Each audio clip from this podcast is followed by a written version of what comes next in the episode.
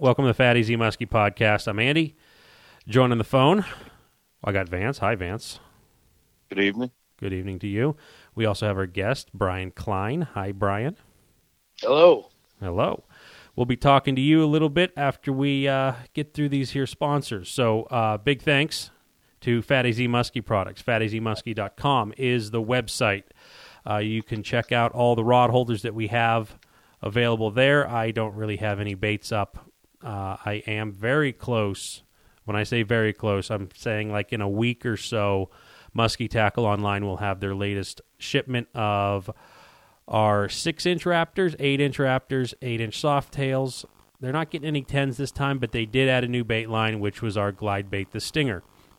Uh, they're going to, I think, have like six colors or something like that. I have to look at the paper, but uh, you can expect to see some of those there here in the next few weeks, just in time for this uh, hopefully cool weather that's going to be coming. You know, September's tends well, not recently, but September has the hopefulness of being cooler than this past summer. Um, but with that, setting up boats, I'm still setting up a lot of boats. Almost every day, I'm getting uh, people asking how to fit this, how to fit that, recommendations, and uh, I have no problem recommending a competitor's thing if I feel it's a better setup for you. So um, I'm not just here trying to push our stuff, though I do feel there's huge advantages with our rod holders over anyone else. Uh, if you don't believe me, just ask me and I'll tell you, and I'll give you the reasons why. And um, let's just say, uh, with I'm good with that. Vance, Muddy Creek. Muddy Creek Fishing Guides, mcfishingguides.com. Give us a call. My 2021 books are open uh, and booking up. So just give us a call if you know when you're going to be coming up uh, in 2021. Going to be doing some fishing in Pennsylvania, uh, April and May. Uh, but it's pretty much wrapped up here at Chautauqua. Um, Todd and I are, are booked. In terms of being booked, not the season. Yeah. Um, Okay. But, you know, just call us. There's some people that cancel here and there. Um, but uh, just give us a call, check us out. Thanks for keeping us booked, and uh, we appreciate every one of you. Um, Vic's Sports Center in Kent, Ohio. Appreciate them for sponsoring the show.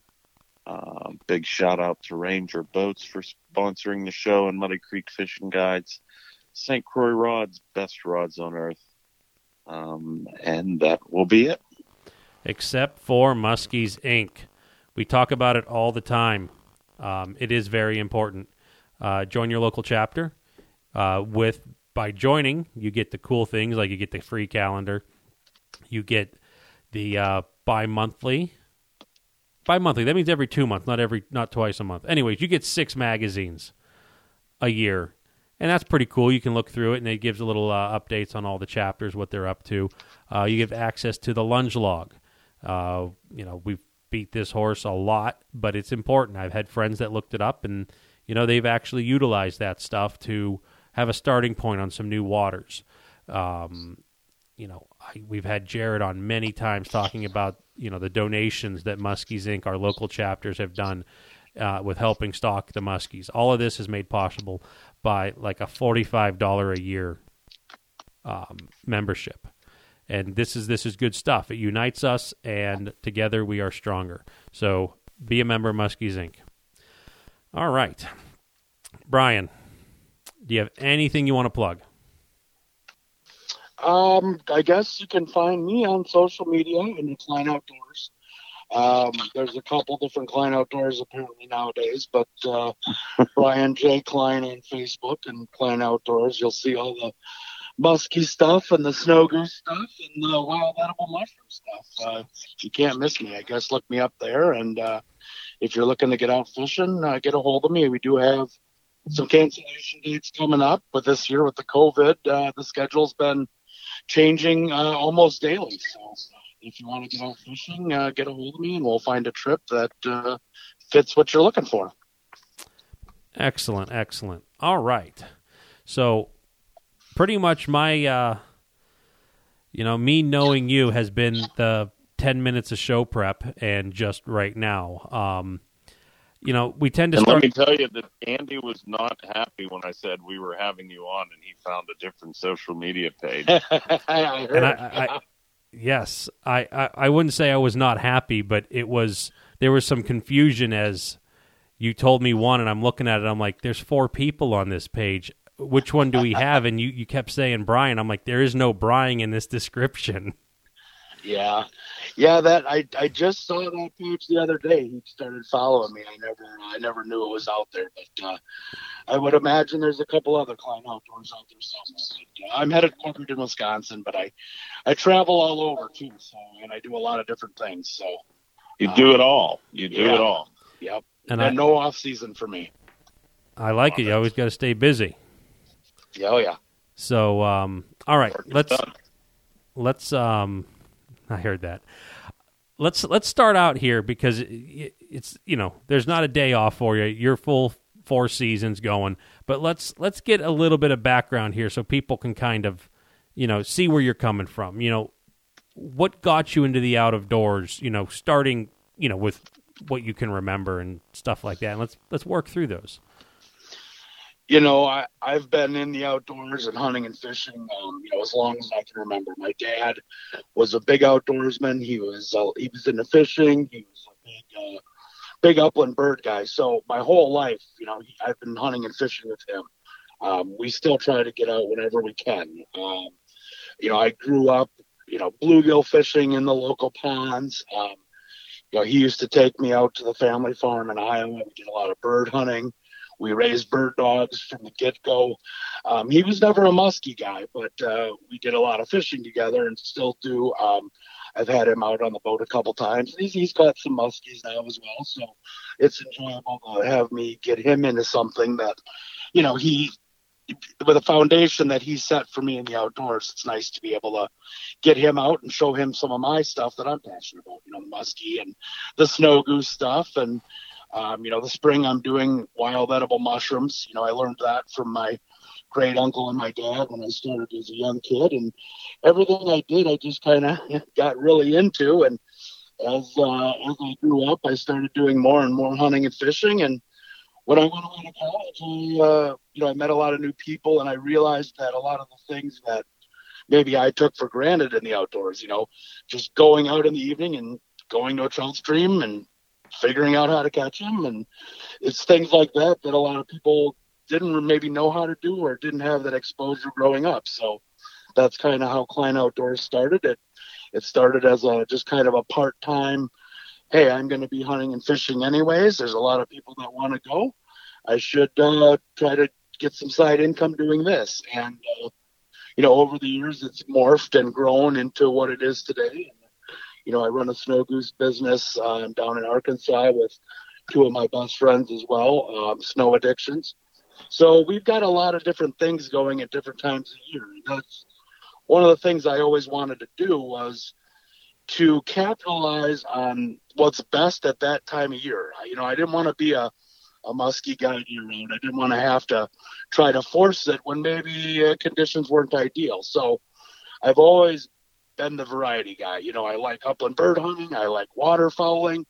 I do some big game stuff. We do a lot of different kinds of fishing.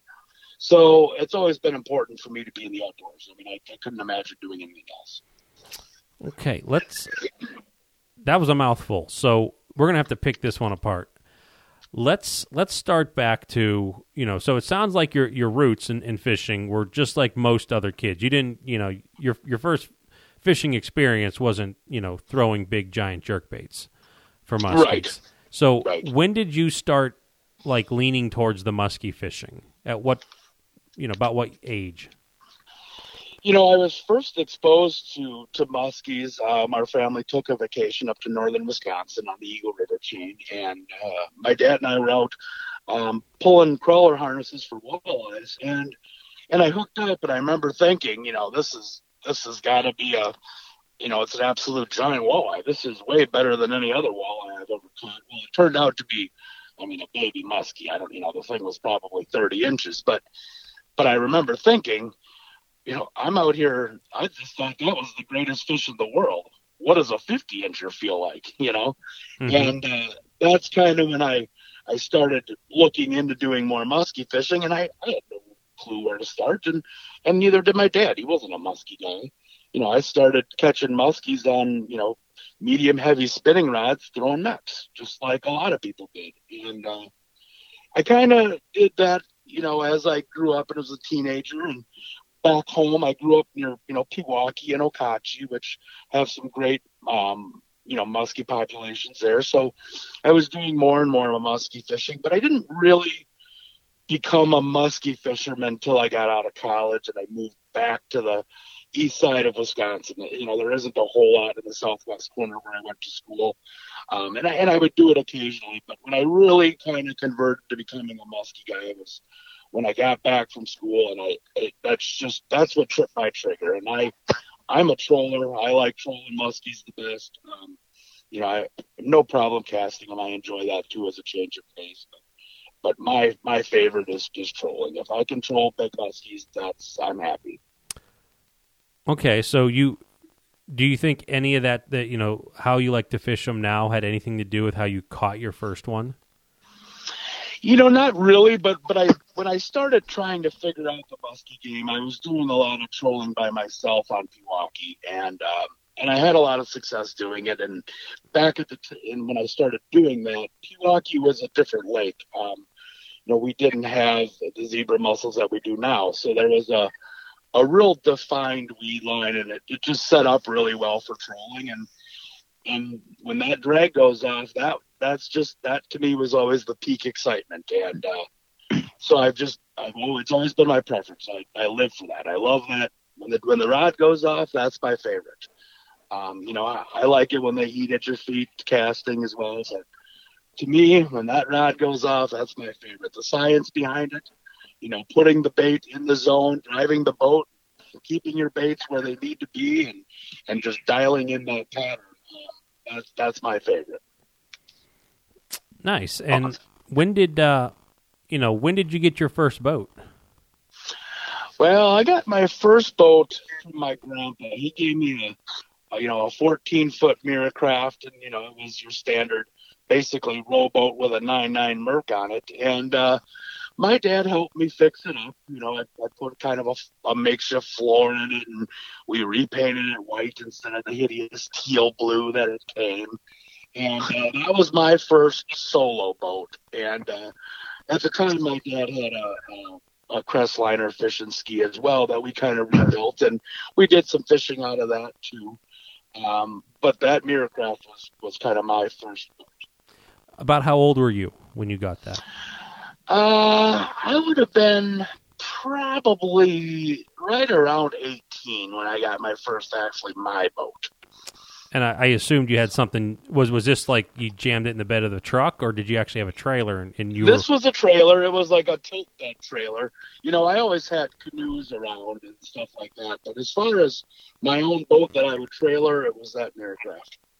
Okay, and then did that like open doors for you? Like now you have the freedom. Not you know you might have some boat flipped over on some bank, you know, some shoreline of some lake somewhere, but now that you you're mobile you you can. Yeah. I mean, was was that like a big turning point for you? Yeah, it, it was. And it was it was a big learning experience too. You know, I mean, a lot of the things that you know when you first get your first boat, um, there's a lot of things that you learn real quick that you should and shouldn't do, and that learning curve uh, it happens quick and it's pretty sharp. And and I learned a lot in those first couple years on the water, and uh, you know that sets the stage for for growing and moving up to bigger boats and, and more power.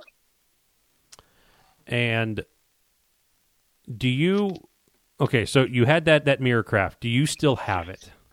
I don't. I uh I actually sold it to uh, a friend of mine had a young kid that was was struggling trying to get into fishing, you know, didn't have a lot of money, didn't really have any opportunity and and my buddy was willing to drive the kid around with the boat. So I I sold him that boat dirt cheap. I sold it to him just enough that I didn't feel like I gave it away, but I wanted him to have that opportunity to fish out of it. So I don't have it anymore. No. Okay. Do you have any regrets? No, no, I don't. I I've got too much stuff laying around between all my hunting equipment and fishing equipment. You know, my yard looks like a like a hunting lot. Okay. and uh, you know, I imagine that you've since moved on in, on in you know with your boats and stuff like that. Like you may have gone through several others, but what what are you ultimately on right now? Uh, right now, I'm on a, a Lund Pro V 1900 SE, Mhm. um, and I love it. I love the setup, but I am going to be upgrading to a new boat soon. Um, I'm ready for the full windshield. This is a single console, and I've beat myself up out there on the big water for years, and wet rides and everything else. And I'm I'm ready to to move on to the comfort of a full windshield. You're going to be an old man now. Yeah, I am, I, and I'm okay with it. Anybody who's seen me out on the water and the nastiest stuff knows that that I have no fear, and and, and I can be as uncomfortable as the next. But I'm ready for uh, I'm ready for a new boat. So Okay. What are you looking at? you know, I I don't know. Um, I, I really have, have just kind of started looking around. I really like the new Lund stuff, but I'm uh you know I'm an aluminum boat guy. I I break a lot of ice. I fish all year. Um, I fish some some big water. I fish small water, so you know I'm not afraid to pull the boat up on shore and rock. And so aluminum is the ticket for me. I think it's uh, you know I think it's probably going to be a big Lund or uh, you know maybe a Kingfisher, but I've got to do some more research. I haven't found. To be honest, I haven't found exactly what I want, and I'm not sure it's out there. But uh, you know, I'm I'm starting to look. Welcome to boat buying or boat ownership. Yeah. Yeah, no kidding. So, all right, what what what do you normally run your your charter trips like? So I want to go fishing for muskie. What what dates do you tend to start fishing and kind of end of- on fishing? Because you do a lot. Yeah, most of my muskie fishing stuff starts in May. Um, you know, our northern zone uh, opener, which is also encompasses Green Bay, um, that's usually the uh, Saturday before Memorial Day. So usually towards the end of May. You know, our southern zone opens the first week of May, but at that point in the year, I'm still pretty busy doing the mushroom thing and uh, doing turkey hunts. So I usually start towards the end of May and uh, I'll be running trips off and on for up through the end of the year. Um, December 31st is when our southern zone closes, and by then most of our stuff is froze up. There's a, a couple options that are usually still open at the end of the season, but it gets pretty brutal. So I would say uh, end of May through December is the bulk of my season, but as we get into fall, um, I, it, it's spotty. You know, I may I may do muskies for a week, and then you know I'm in the Dakotas chasing snow geese, and so um, the fall is a little bit less consistent. Um, all of June, July, August, September is pretty much be on the water. Okay, side question here because I don't want to derail too much. I've heard you Mhm. talk about Arkansas, Dakotas, Iowa, Wisconsin. How many miles do you put on your truck a year? well, between I, I have two vehicles that I travel with. I've got uh, I've got an F two fifty and I've got a Subaru. And um, if I can take the Subaru, I do. You know, if I don't need to haul the boat or if I don't need to um, haul the big trailer, I cruise around in that Subaru. But uh, I usually drive about hundred thousand miles a year. Okay, I got to ask you: Does a Subaru have a coexist bumper sticker on the back? it, it doesn't. It doesn't. But Okay. you know, It- I it would fit right in if it did. Okay, because typically that's where you uh, that that's Yeah. a trademark there. But okay, so I get I get a lot of grief for it, but I'll tell you, it, it really has been the best uh, you know travel vehicle for me. I mean, you can put a, a nine foot six muskie rod in it. You can put four dog crates in the back, and you can pile 200 dead snow geese in the back of the thing. So it's been uh, it's been really good for me, and it'll go anywhere. So, well, okay, hundred thousand miles a year. That's a lot of It is, driving, yeah. especially Yep. when you're trying to hunt and fish all the time. Yeah, I don't really, uh, you know, driving doesn't bother me. Distance doesn't bother me. I try to be um, in the best position and the best places uh, when I can be. So, you know, I do a lot of migratory bird hunting as well, and and if the birds are right somewhere, um, I'm gonna go. So, That's I, we're going to talk more about that later. I want to I want to So- stay on muskie. What's that, Vance? So you are uh, are you following the musky bite as well? You know, I, what what ends up happening for me is I tend to plan a couple trips.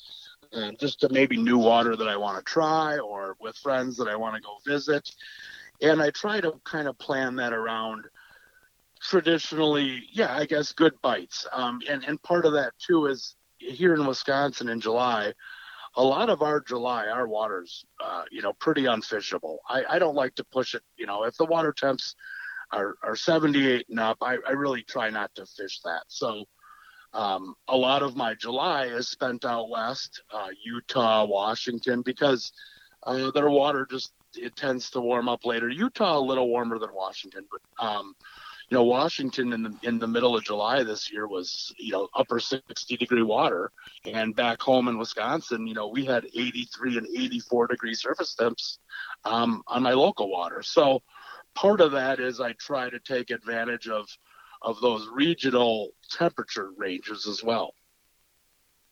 So you're obviously pulling your boat with your with your truck from Wisconsin out to. Washington. I did not take it out to Washington. I, I, normally do go out to Utah with the boat for a while. Um, this year, to go out to Washington, I was I was kind of planning on taking the boat. and I was going to go out there for a couple weeks. Um, with all the COVID stuff, that kind of got uh, rearranged, and I ended up just going out there. Uh, my buddy Ryan lives on Lake Tapps, right in Washington, there, and uh, he's got a boat there. So I went out with him, and uh, we fished out of his boat for ten days. He went to work during the week, and and I fished. And when he got off of work, I picked him up at the dock, and we went and fished some more. So um, sometimes I take the boat, sometimes I don't. Okay. And when you were doing Utah, like, are you running guide trips, or like when you're doing this, or is this just no, fishing no, for fun? No, that's uh, Utah is just fun fishing. Um, Utah has kind of a unique situation there where, um, kind of some of that water that's National Forest Service, so it's uh, they don't really issue any guiding permits for it. So I mean that's something that I know a lot of people would like to do. Um, but we don't guide Utah for tigers at all. That's just fun fishing. Um, I've got a lot of friends out there that I like to go out and visit, and we just do some fun fishing. Um, so, you know, those Utah trips are usually, know, this year I didn't take my boat out there. I just went out there and fished with friends. Um, in years past, I've taken my boat out there for a week as a vacation. Okay. So you take a little summer break, summer vacation from fishing to go fishing. That's right. Yep. what What have you noticed while we're on the topic of heading out west to these tigers? How do you find the tigers are different from fishing the pure strains? You know, there's a there. I wouldn't say that there's a whole lot different. I mean, um, a lot of, I guess, in general, those tigers prefer a little smaller baits, but but I would compare them to kind of your traditional Midwest muskie. Um, you know, southern Wisconsin, Green Bay, you know, Illinois, Indiana, Ohio. There's a lot of, of small bait trolling that works well. Um, it seems like a lot of those tigers uh, seem to like real bright colors. Um, but overall, uh, you know, they're not a whole lot different. I think, uh, I think as more musky fishermen are targeting them, there, there's a lot more crossover. Um, you know, there's not a lot, there's not as much um, what I'm going to call musky knowledge out west. Um, there's there's a, a, few select guys out there that are really doing well and are, are doing a good job of helping educate. Um, I belong to Chapter 65, Mountain Muskie West. We're a, a Muskie Inc. chapter in Utah, and um, you know they're doing a lot of great things, a lot of great education, uh, working with the DWR on tagging and growth studies. And so we're still learning a lot more about those tigers and their populations and their life expectancies and growth rates and everything like that. So, um, but compared to regular muskies, I, I, wouldn't say that there's a whole lot different. Um, you know, maybe a little smaller on the bait side, but I'm used to that anyways. You know, a lot of that's similar here in the Midwest. Like when you say smaller in the bait size, are you talking instead of running eight inch baits, you're running six inch baits, or instead of yeah, six? yeah, you know, jointed baby depth raiders, uh, you know, eight inch believers, um, you know, 22 shorts, 22 long, stuff like that. Uh, you know, your your smaller baits. I, you know, we certainly get some bigger stuff bit. You know, they'll eat a perch bait, but overall, um, they're eating those smaller four to I'm going to say four to eight inch crankbaits. Okay. Uh, do you, do you like do anything different when you're fishing for them as as compared to like what you do on Green Bay? Are you still going the same speed? You doing the same spread, or is it tailored? You know, it varies a little bit by the water and the conditions. Um, a lot of those western um, bodies of water are reservoirs, so so that water level fluctuation is a big deal. Um, like Pineview, where I fish in Utah, um, I usually visit my buddy Joe Weisner out there and stay with him, and we do a lot of fishing. He comes to the Green Bay and fishes with me. But those that that reservoir, as the season goes on, they're drawing water out of there to irrigate the farmlands for you know the Salt Lake Valley to water their lawns. So you know the beginning of the season, you're fishing brush and treetops and and these weedy back bays. And as the season goes on, they're pulling water out of there to to provide to the valley. So that ends up just being a big old sand bowl. So, you know, what you're doing, it, it changes rapidly. I mean, it, you know, as that water level drops, the bait moves out, and so do those fish. So, you know, earlier in the year, you've got a lot of structure options. Um, you know, your your typical shoreline stuff. You know, there's brush and wood and trees. And then as the season goes on, you know, you're fishing break lines, and then as those as that water level comes down and the place shrinks, you know, you're moving out to open water, and those fish are staged up on bait. So it, it really depends on uh, the time of year. But as far as speed goes, um, on Green Bay, we're typically trolling a little slower than most of the other areas. It seems like the Green Bay sweet spot is like that three two to three six range for the most part. Whereas uh, the Tigers, we're typically trolling those around four miles an hour, give or take. That's that's not the hmm. answer I was It's expecting. I was expecting, you know, the four, four and a half, five, like most most everyone I talk to at least when they're when they're trolling summertime stuff. Yeah, a lot of guys are. You know, I'm overall, I'm traditionally a, a slower troller than most, um, and, and I do that in a lot of areas. And I, I've, you know, a lot of people troll faster than me. I, I would say, in general, I'm I'm on the slower spectrum of trolling. I'm typically, you know, if I'm gonna if I'm gonna drop baits down, um, most of the time in the summer, I'm gonna start at three five and work up from there. You know, I know a lot of guys are gonna start faster, but um, I get a lot of my biggest bites under four miles an hour. And it, you, um, you mentioned you were using believers and things of that Mhm. nature. Believers are meant to go a little bit slower, Mm-hmm. Absolutely. Yep. no doubt about it, to get their their true action. Yeah, Uh, I. Uh, it's not very often that I'm trolling somewhere where I can have a multi-line spread that I don't have one out. So. Right, right. Very interesting. So, um, also, when you're out there in that colder water, um, you know, I can see your slower speed uh, being productive as well.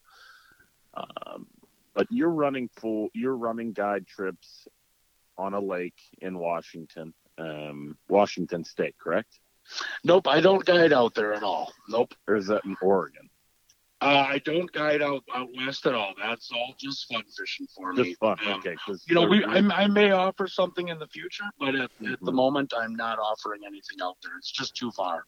Yeah, it's uh, you know, following up on your most recent uh, social media, it's just absolutely gorgeous. You got Mount Rainier in the background, um, and you're sitting there holding big muskies. Um, how's the uh, the tiger fishing? Just seems to be getting better and better over there, um, and the fish are getting bigger. You want to speak on that at all? What you've noticed over the past couple of years? Yeah, so Washington, um, I don't normally go out there. This is the first year I went out there. Um, a buddy of mine, Ryan Elizondo, he lives out there, and uh, he's a Midwest transplant, and so, you know, he comes from a, a pure blood muskie background as well. So, um, I went out there and visited him this year, and we had a lot of fun. And we caught fish doing a lot of different things. Um, we got on a really good blade bite over weeds, trolling blades. Um, that was a lot of fun those those Washington Tigers, the Washington program versus the Utah program is a little different. Um, most of Utah, they're stocking those as fry. So when you see a lot of those Utah fish, you know they're gorgeous, they're clean, you know they're they're really beautiful and they're well built. Uh, Washington is stocking, you know, fingerlings, so anywhere from 12 inches to 20 inches. So a lot of those Washington fish you're seeing, you know, beat up tails and that type of thing, and it's actually from those those young fish eating themselves in the hatcheries. So it's a little different program.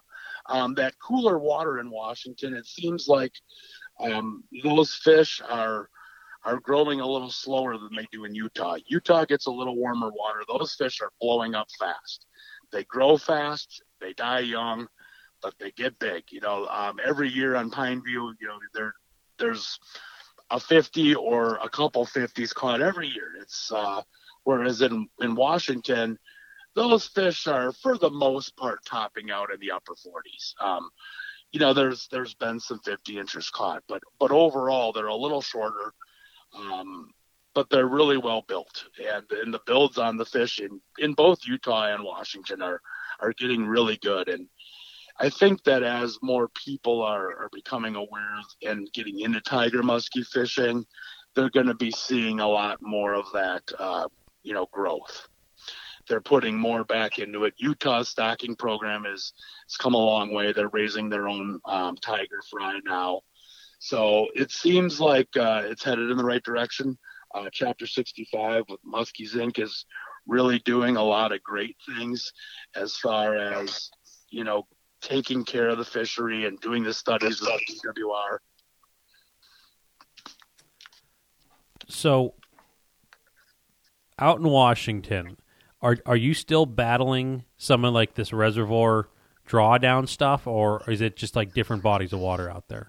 You know, I mean that's that's just the nature of the beast. That those reservoirs were put there to uh, to provide water to the valley. So, you know, they're keeping that they're taking that water and it's coming off the mountains and it's filling up in the spring and they're holding it and they're utilizing that to take care of those um, those farmers the rest of the year. And you know, like Ogden, Utah, their secondary water, all the lawn sprinkling, all that stuff, you know, that's coming uh, right out of Pineview Reservoir. So it's it's just the nature of the beast. You just have to be adaptive and uh, adjust. Yeah, because to me that that's almost. I mean, obviously I know what a reservoir is, but around here, like our reservoirs don't really seem to like really draw down. Um, some of the ones that are, you know, we have they're not really reservoirs; they're flood control lakes from the Army Corps. But you know, we do have reservoirs around here. But you kind of go there and just yeah, they might be down a little, but you just kind of think that that's well, we haven't got a lot of rain. Um, sure, Vance, have you noticed that?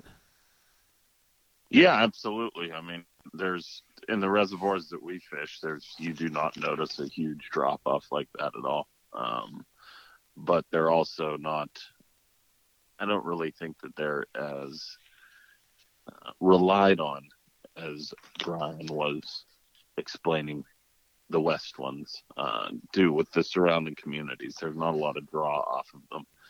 Uh, if there was, uh, we would we would certainly know that see that uh, water level fluctuation. Like, hey, we're in 20 foot one day, and then oh my God, we're in five. We have a really long boat ramp that.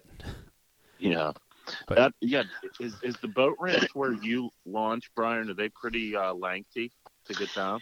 Yeah, so that the like at, at Pineview where I primarily fish there in Utah, um, you know, the main boat ramp there, you know, it, it goes out into 40 foot of water at high water. So, you know, that thing is extremely long and it's built for that. Um, you're, those guys are able to launch all year.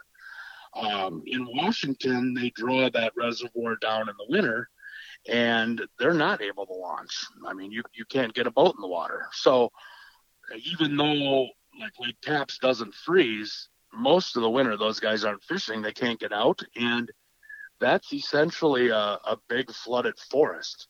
So you've got trees and timber coming all the way up.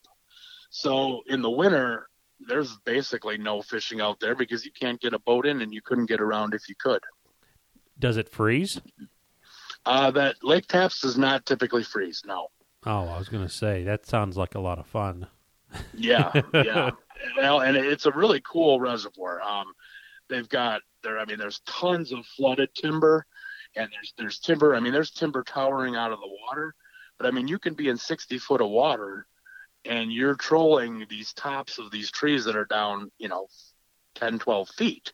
So it's kind of a, a, unique scenario. I mean, it's similar to cave. If you've been to cave, I mean, there's you know the the flooded treetops, that type of thing. But there's unlimited amount of structure. You know, even some of those basins have timber towering up into them.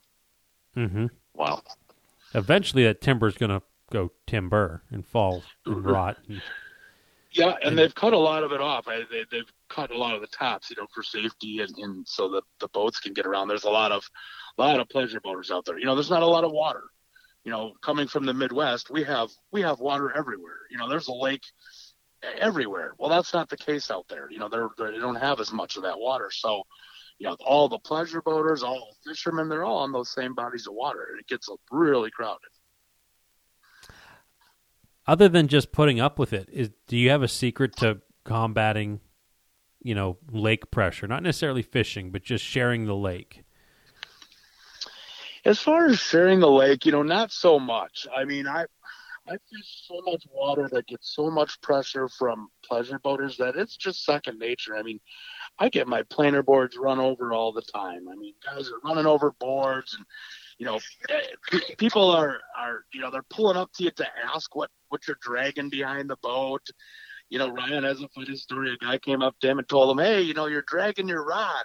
you know, he had his down rod out. you know, just guys don't know. They don't see that out there, and there's not as much musky pressure for sure.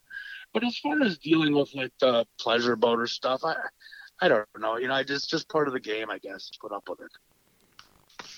Yeah. So, are you, you know, like what are your typical like fishing hours? Because like how I uh, combat pleasure boaters is either I go so early in the morning that no one would think to wake up, or I don't go.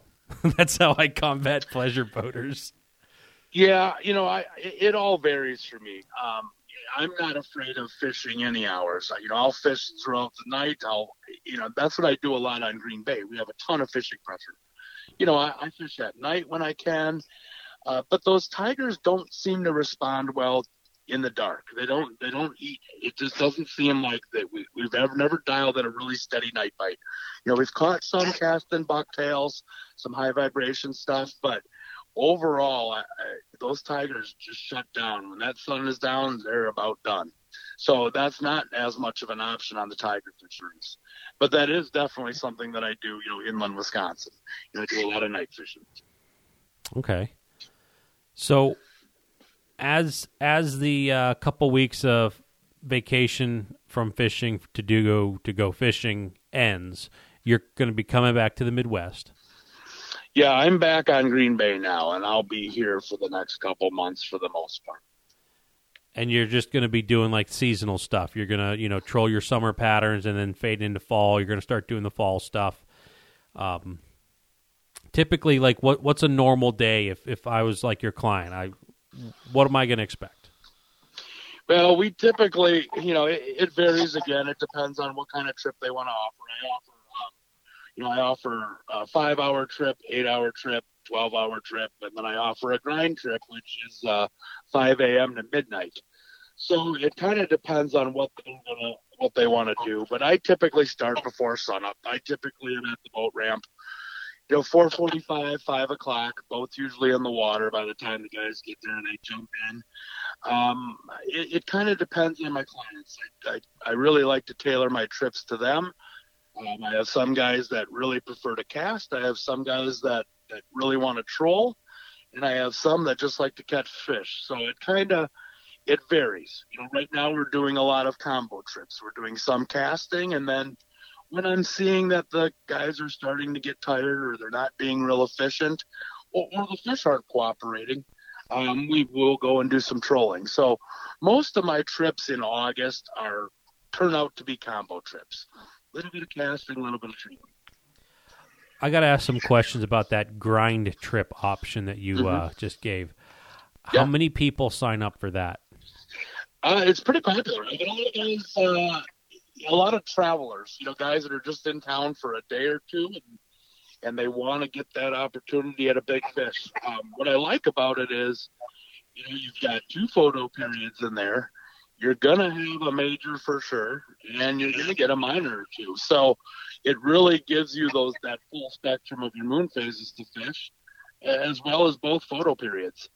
Um, I have quite a few people that take it, but it's you know it's wearing. I mean, it wears on me. You know, I don't get a lot of sleep when that happens because you know I might not get off the water then till you know eleven o'clock, and uh, you know I got another trip starting at four thirty or five the next morning. So it it wears on me as well as it wears on the clients. But it, a lot of them are very successful. Um, you know, a lot of big fish have been caught on those grind trips, and sometimes it's right away, and sometimes you know it's hour sixteen. You know, it happens.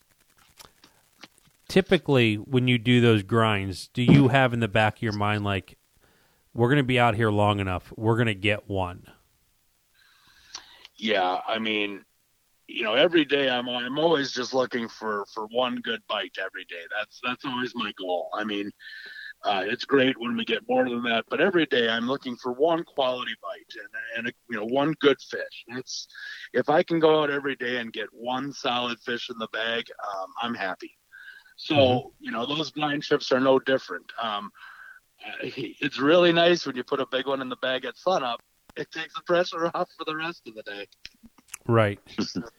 it does. Now, do you other than like muskies and stuff, do you offer like any like smallmouth or walleye trips or anything else, or are you just a muskie guide?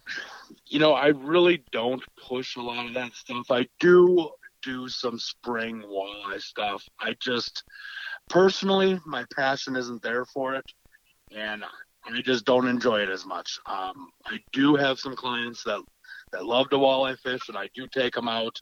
I do offer some winter brown trout stuff if I have time. Um, we fish browns here in the harbor. Uh, you know, I break ice in January and get them out there at the mouth of the river. Um, and it's a lot of fun. I just don't always have the time to do it because January is pretty busy hunting for me. So I don't book a lot of those trips. If I if I'm around and I've got time, you know, I may offer up some dates for that. But overall, as far as the fishing goes, it's primarily muskies. That's just what trips my trigger. Okay, so Vance, is there any any fishing, any more fishing questions you have? Because I'm going to start transitioning into fall. I think I'm good. Okay, so as muskie fishing starts to fade, probably some of the you know I'm I, am i am not familiar with the with the uh, migratory bird laws and stuff where you're hunting, but I imagine that that probably overlaps with the muskie season a little bit. Yeah, it does. The fall season certainly does. Um, you know, most of the fall waterfowl stuff opens September 1st. That's usually early goose. Um, I don't do as much of that as I used to. Uh, it's buggy. Yeah, there's a lot of pressure, and I'm still musky fishing. Um, I find most of my waterfowling now I'm starting in October as we start to get the northern birds starting to move down into the United States. Um, I do a lot of traveling. I, I, spend a lot of time in the Dakotas. Um, I spend a lot of time following that migration. But the big the big run for me is in the spring. We hunt spring snow geese, and that's a so that's a conservation hunt. Um, there's there's no limit.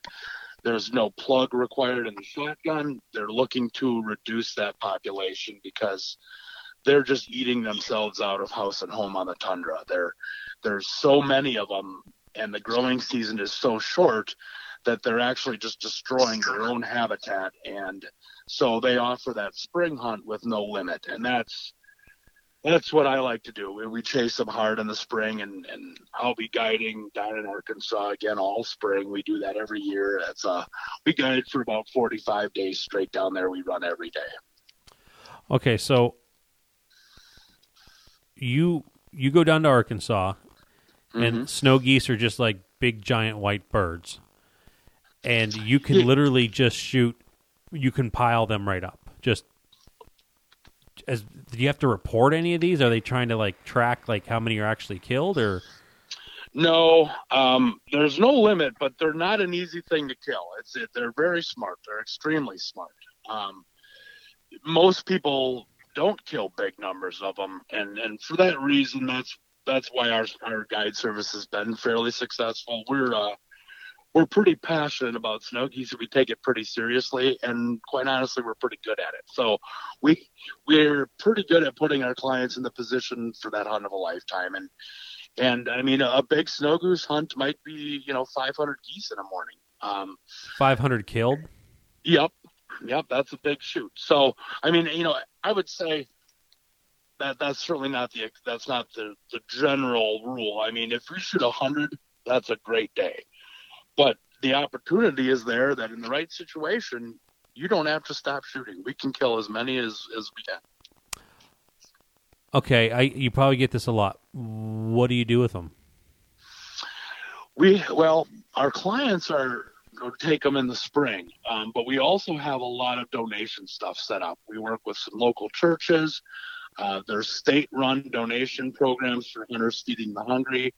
Um, we donate a bunch of them to different various church groups.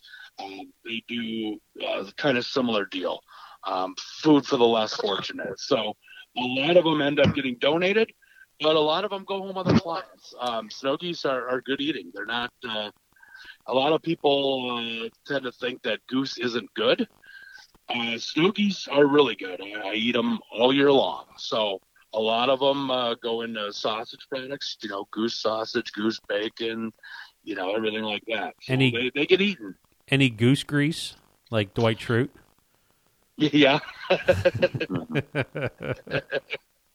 so, I mean, that, that's interesting. So, if if your guys are knocking down hundred geese a day, it's just it, it has to be a lot of trigger time, and then I imagine that you then you like you breast them out or you, you, you clean them all or do you just like open the back of the Subi and kick them into the parking lot and...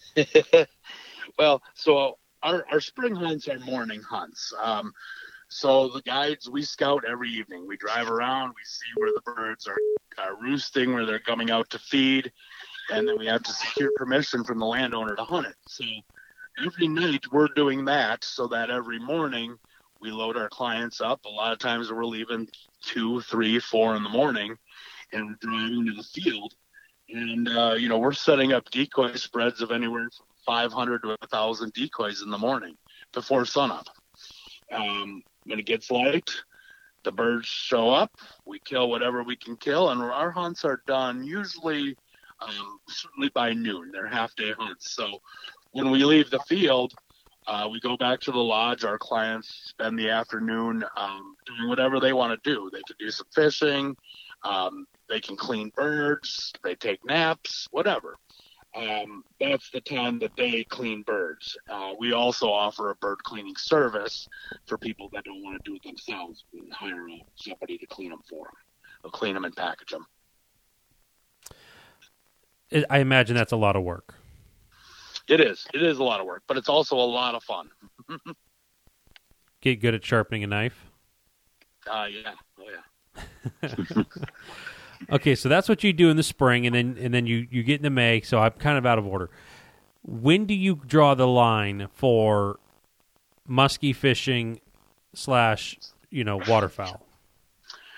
Well, I do it both until I do both until freeze up. So you know, starting October, I'll be doing both. I'll be doing some hunting stuff and I'll be doing some fishing stuff still. Um, November is the same. I run a sea duck guide service here in Wisconsin as well. So I'll be doing some sea duck trips. We'll be doing some musky sucker trips. Still doing fall trolling as well. Um, sometimes I do some evening fall trolling trips, and then I'm up early in the morning to do duck hunts. So there's a lot of overlap. Um, October, November, December, is overlap. I'm doing waterfowl, I'm doing big game, we're still musky fishing. Um, it just kind of depends on what I where I'm going to be and what I have booked when. Okay. How about the uh, the mushroom hunt? When does that happen? Oh, geez, the mushroom so hunts. Most, most of the mushroom stuff, the morels, which are your most common, everybody knows morel mushrooms. That's a spring deal. So that'll start in uh, for me it starts in late march early april. I usually start down you know oklahoma missouri and then i work my way north. So um, around where i live in wisconsin the morels are usually pretty prime uh, end of april early may. But those uh, western burns, like in the high elevation burns, you know, I've picked morels in Idaho uh, into July, and so that's kind of a thing that as I get low on supply, if I've got orders for more, you know, I'll, I'll go wherever I think I need to go to to get into the right season on mushrooms and in for a couple days, and then come home again. So this year, I think I picked ten or twelve states. Um, started down in Arkansas and Oklahoma, and then worked my way north. You know, Kansas, Missouri, Iowa, Nebraska, Wisconsin, Michigan, Minnesota. Now, is there any regulations on those mushrooms? Because there is like a cult following for these things. People really enjoy them. Yeah, there's there's different regulations. It's it's usually based on on the state, so that varies from state to state. Different states have rules uh, regarding selling, regarding picking on private land versus public. But for the most part, it's pretty unregulated. I mean, if you're picking private land, there's no limits. There's not really any closed seasons or anything like that. Mushrooms kind of, uh, you know, they, they don't. There's not really a lot of hard fast rules on where and when mushrooms go grow. When the conditions get right, they grow. Um, and there's wild edible mushrooms all year. Morels are the most common. Morels are what everybody knows. But you know, in the summer we're picking chanterelles uh, and lobster mushrooms, hericium. In the fall, we're picking, you know, hen of the woods, chicken of the woods. We're still getting some lobsters. We might be finding the last of the chanterelles. So mushroom season goes from, you know, the end of March up until usually early October when we get our first freezes. Um, so that's something that I kind of do in between all of the rest of it. There isn't really a it's not a dedicated this is when I mushroom hunt. It kind of varies, but spring is the bulk of the morel season. Delicious. They are amazing. They're my, one of my favorites. How are you able to keep your schedule straight? Because before we talked mushrooms, you had sea ducks, you had regular ducks, you had musky fishing with suckers and stuff. Have you ever like thrown a sucker out while you're sitting there waiting for you know ducks to come in? No, but I've caught walleyes while waiting for ducks to come in. oh. But I, but I haven't done any musky fishing while duck hunting. But there is some areas that you could certainly make that happen. But I, I, you know, I keep a calendar, and uh, it's it's a challenge, but it's like anything else. I am fairly organized in how I, I keep my calendar and my dates. And what I try to do is, I try to set some time aside to do the stuff for me, the fun stuff that I want to do, or go check new stuff out. And then I try to dedicate other blocks of periods to to guiding and, and making a living. And so, you know, I may guide for 18 days straight, and then I might take a four day weekend and, and run somewhere else and check out some new water and fish, or, or go visit a buddy, or go do a duck hunt, or whatever. So it's just, uh, to me, it's about finding that balance and, and staying organized. Tell you what, you're a busy guy. I am, I am, but I like it that way. That's, yeah, that's what I like to do. The, the the the interesting thing was, you know, the amount that you talked about fishing and bird hunting because you talked about turkeys and you talked about geese and ducks and all that. Nowhere did I ever hear you say anything about deer hunting. Yeah, I'm not that big of a deer hunter. Um, you know, I do a little bit. I do it for fun. I don't do any deer guiding. I don't do any big game guiding at all. Um, deer hunting just has never been as exciting for me. Um, you know, sitting in a tree stand for me, it's my mind is just running of all the other things that I could be doing, and and I do enjoy it, and I I enjoy getting out and doing some deer hunting.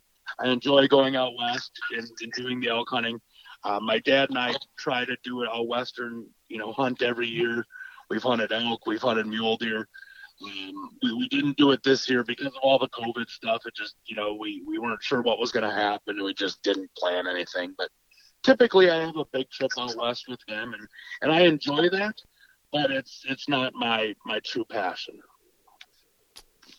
That's that's a rare combination because it's really hard when there's big brown furry animals around. Oh, and, guys love deer hunting. Yeah, that's uh, that's neat. So, what? I'm sure you have some really cool fishing stories. I'm putting you on the spot here because I didn't prep you for this one. Do you have any really cool story you want to share?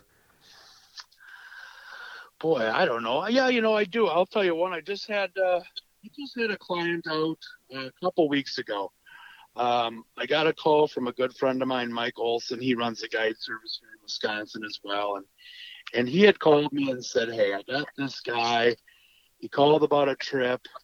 I can't take him. I don't know if you're available, but it, he, he sounds like a nice guy. I'd like you to give him a call." So I talked to the guy, and I really wasn't available. I was I was supposed to be going up to my buddy's cabin. I have a friend from Georgia that comes up every year, and we fish three days, and his whole family's chewed. And you know, so I was going up to do that. And I talked to this guy, and he he wanted to get his grandson on a muskie. His grandson is, you know, like a third generation muskie family. Grandpa's too old. He didn't feel like he could get him out. He's tried to take him, and they couldn't get him on any fish. And the kid had hired a couple other guides. They did two other guide trips. You know, didn't score.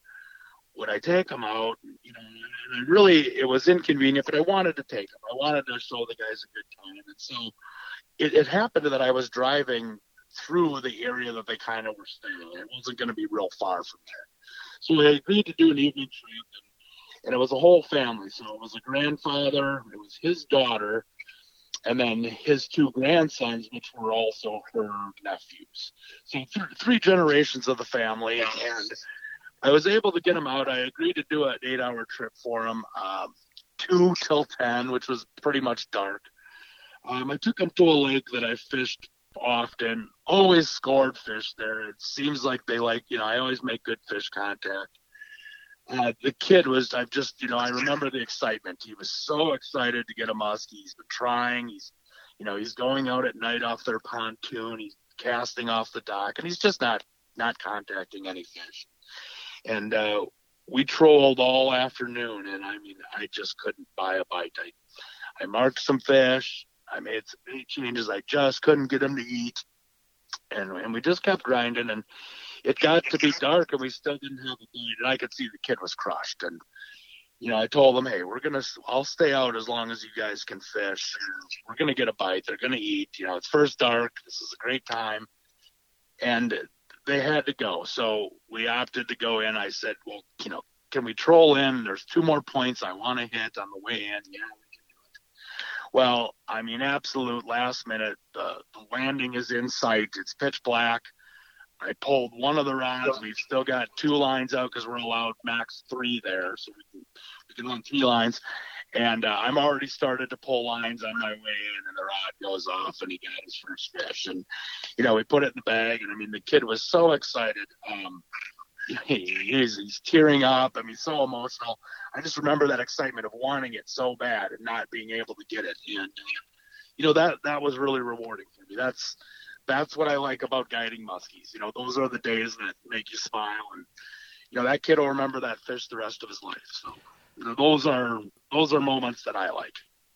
That you probably that's it while you're doing it you're probably freaking out inside but looking back that's how you want the story to end Yep. some i mean yeah it's nice to get the easy fish Right. Right. but it, because it like you said earlier it takes the pressure off but man sometimes it's the one that you know how big was that fish Uh, you know, it wasn't a big fish. I, I think it was 41 and change. yeah i mean that's still that's an above average fish nationwide Right. Uh, and, and you know how it is, you know, that you you take it personally. You know, I I'm out there to to show these guys a good time. Yes, there's education involved, but at the end of the day, we want to put one in the bag. You know. yeah Mhm. but i mean that's that's that's a really cool and that was recently you said Yeah, I was actually uh let's see, that would have been end of June. End of Okay. June, northern Wisconsin, right before right before our water got really, really warm. And and that was it. I mean conditions were perfect. I was marking fish where I thought I should be. I just you know, you couldn't I just couldn't get it back and I mean that's how it goes. Um and I beat myself up. You know, I'm always what, can I do? What can I do? I gotta get a bite um, it's nice when it comes together. Because I'll tell you, there's been other times where you, know, you drive in without a bite. Okay, let's go in. That's it.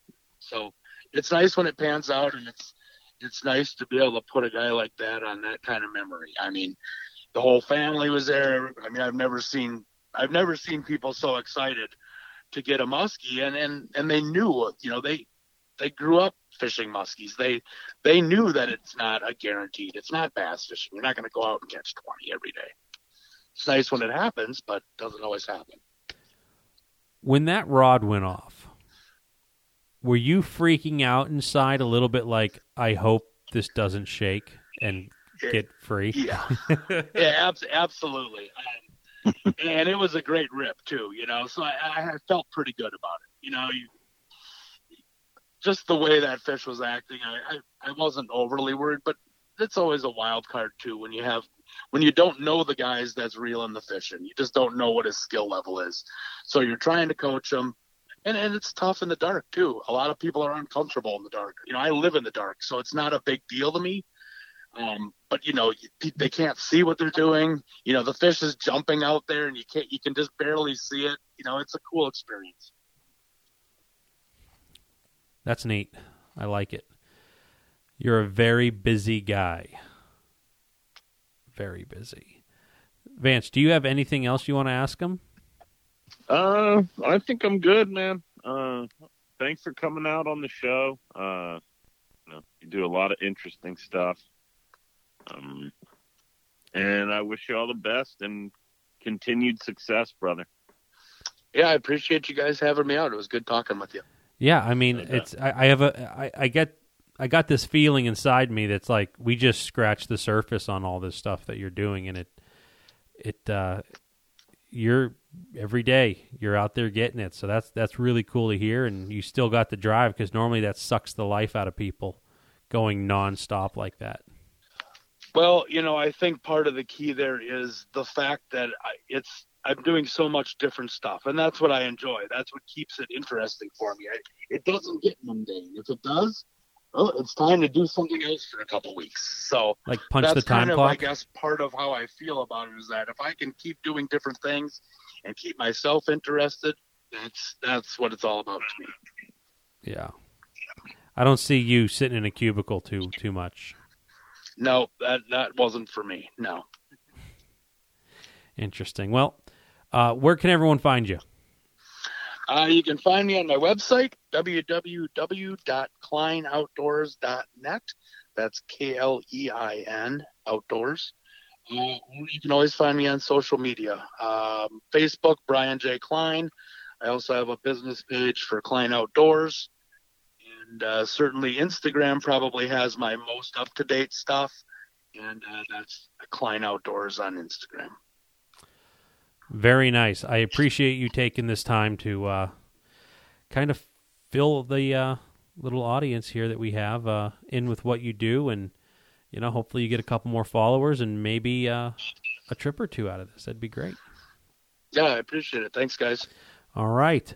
And with that, um, big thanks to Fat AZ Muskie Products, Muddy Creek Fishing Guides, St. Croix Rods, Ranger Boats, Vix Marine, and Muskies Inc. And uh, all right, guys, it's middle August. It's fall's going to be here soon. Water hopefully is going to be cooling off. So good luck fishing. Thanks for listening.